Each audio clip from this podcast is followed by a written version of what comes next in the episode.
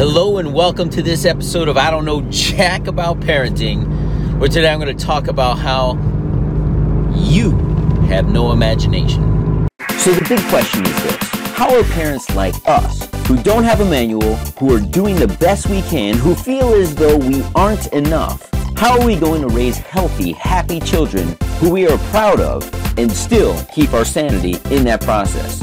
That's the question, and this podcast will give you the answers. My name is Ryan Roy, and welcome to I Don't Know Jack About Parenting, a podcast for parents who are being real with themselves.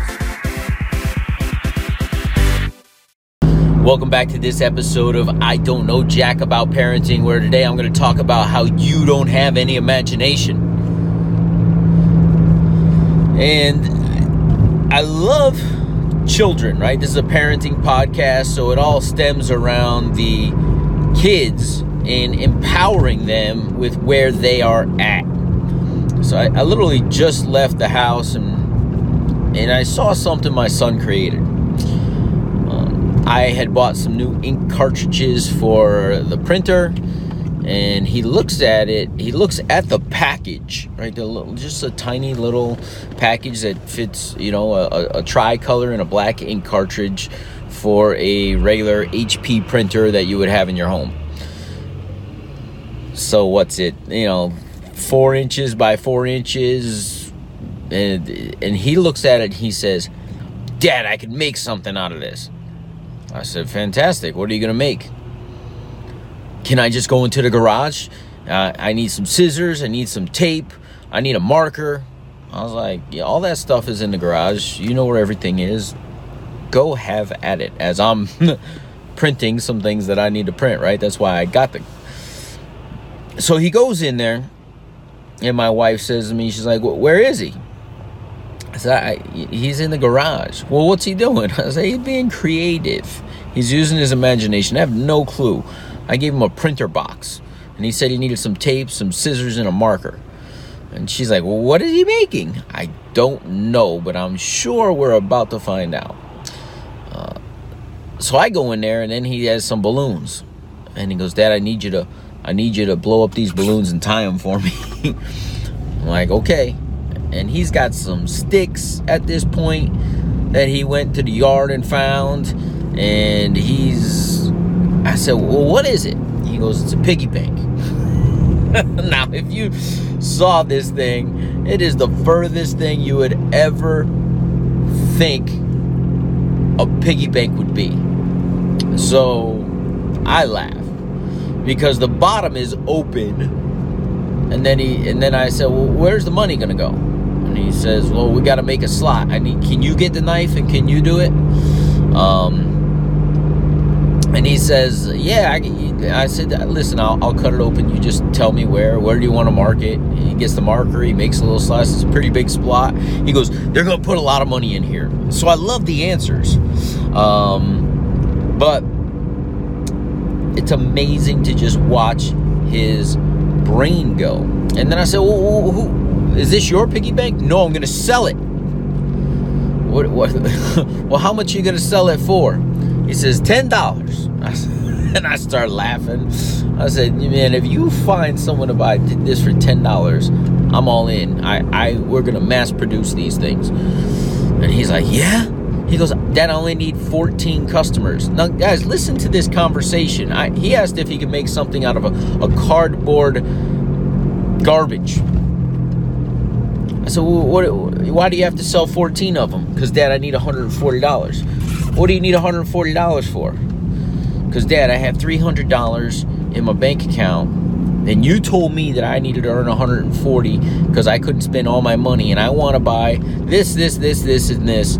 So I need to find 10 customers for these. And, and by the way, Dad, I need more boxes because I need to make more of these. And, and I'm just letting it go. I'm letting him build. I'm letting him do this. Now, mind you, his imagination, let's get back to this his imagination. He wrote a book recently. It's a 10 page book. He and his friend illustrated it. Uh, he wrote it, his friend illustrated it. Um, I started making copies. I said, "Listen, you have a book. That's your, um, that's your intellectual property." And I use these words with them because kids intellectual property. He's got to learn them somehow, right? Why not learn them now? I said, so you and your friend can split the money on that, but you may want to cut a deal because it sounds like you're going to be doing the selling. Uh, but he did some of the work, so he has the right to it. So why don't you sell your books for 10 bucks? I said, I bet you we have two people who would buy them right away. It, it, it's, it's grandma and grandma. And he was like, yeah. I said, I can make more copies. We'll get the books. He goes, it's going to take too long to get the money. I said, what you don't understand is we could have the money here almost immediately. We have technology that can do that. He's like, yeah. I said, you have a bank account now, right? He's like, yeah. He says, uh, I said, we can have the money what's called wired to the bank account or transferred to the bank account. So both grandmas could just say, hey, I want $10 of my money to go into this account over here. And they could do that. And, and I go, it could be there in two minutes. He's like, what? This all comes from a piece of cardboard. So this is what I'm I'm getting at. Too many parents would be like, "That's garbage. Let's we're throwing this out. Why don't you use something else that looks better? That looks whatever. Like it, it's garbage." I remember when my son was three. He's I, I would ask him what he wants to be when he grew up, and he would always say a dinosaur and I would get all excited. I'd be like, "That's awesome! What dinosaur are you gonna be?" And he's like, "I want to be a T Rex." And I was like, "Wow, a T Rex! That's awesome!" And then, uh, and, and then we would just have conversations around that. We, as adults, right? You're a parent. You know your kid's not gonna be a T Rex, but why do you have to tell him that he's not gonna be a T Rex or she's not gonna be a princess? I mean, we don't do that to little girls who wants to be princesses because we grow up and we, we have our own vision of what our princess can be. So why do we tell a little boy that he can't be a dinosaur? Why do we tell any child that they can't be something that they're dreaming they could be? They're using their imagination and too many times I'm watching parents from afar tell their kids what they cannot do instead of empowering them with what they can do.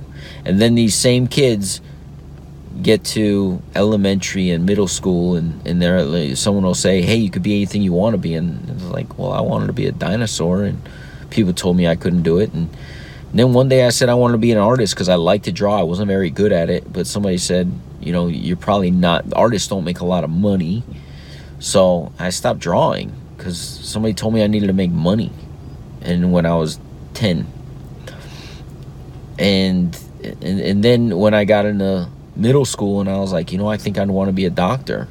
Somebody say you'd have to be good at science, and I didn't always get the best science grades, so I, I thought maybe I shouldn't be a doctor, but I really like helping people. And then these kids just end up confused because people keep telling them what they can't do or, or what the requirements are for those things to happen. Instead of saying, I think you'd make an excellent doctor. You really like helping people, right? if you work really hard in some of these classes, you can be anything you want to be but people are stifling and, and, and just tearing down the dreams of our young people. And, and I'm around a lot of parents. It's usually their parents who are doing it, and those are the people they believe the most. So be aware of the things you're telling your kids they can't do.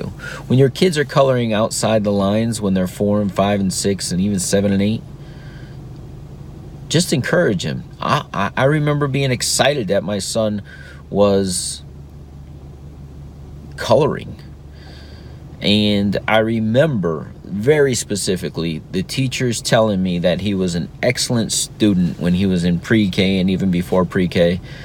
They said, Our only concern is that he doesn't write, uh, he doesn't color inside the lines. And I was like, there's no lines at this age. And they're like, yes, there are. I said, no, there's not. He, he, enjoys drawing. He enjoys coloring. He'll get it in. Oh, and then the other thing was, more specifically than he's not coloring within the lines, I say he, they, they said that he didn't hold the crayon the right way. He would hold it in a fist and they said, you know, we really want him to hold it like he'd be holding a pencil. And I said, well, when he starts to write, I'm sure he'll naturally adapt when he sees other people doing it. But I'm not focusing on that. I'm focusing on the enjoyment, the fun of coloring and drawing. And I'm sure he'll get to that point. No, I still watch my son and we, we do homework together, and he does everything in terms of writing the opposite of the way I was taught. Now, I don't know if he was taught this way, if every kid does it this way, but it's the opposite of the way I was taught. But I watch it and I'm amazed because he still has really good handwriting, in my opinion. And it's all backwards from what I do. And maybe not the most efficient, but it gets the job done. And I don't know if he was taught that way or that's just what's most comfortable for him. But every ounce of me, I'm going to be transparent and honest here. I don't, I don't know jack about parenting. I just know that not everything needs to be done the way I do it. Every ounce of me wants to show him the way I do it. But why would I? That's his way. And he still gets the job done. But as a parent, as as someone who coaches people, as somebody who wants and knows more efficient ways. I have this brain where uh, I get into a scenario and I observe and I find more efficient ways to do things. It's just the way I am. Um, and I oftentimes have to learn to bite my tongue because it's not my space to to coach or empower or do anything. Or if it's somebody else's process, I just have to sit back and say your process works for you, um, even though I would do it differently his process works for him. And anything I say that's different than what he's doing, he's going to become more and more self conscious if I were to address those things. So, why even put it out there? Uh, and as parents, we want the best for our kids. So, we want to show them the right way to do things. Um, and I think if we focus on empowering them teaching them right from wrong, teaching them respect, teaching them to value others, and allow their imagination to run wild, our kids are going to be so much better off than the general populace.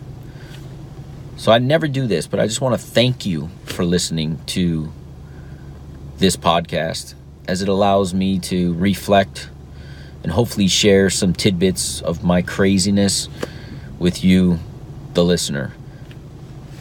I look forward to you uh, joining me in the next episode. Do you want to be the dad you wish you had? If so, go get my free book, Be the Dad You Wish You Had, at BeTheDadYouWishYouHad.com. Inside, you'll find my most effective 40 tips to quickly and easily transform yourself into the ideal dad. Go to BeTheDadYouWishYouHad.com now and get it while it's free.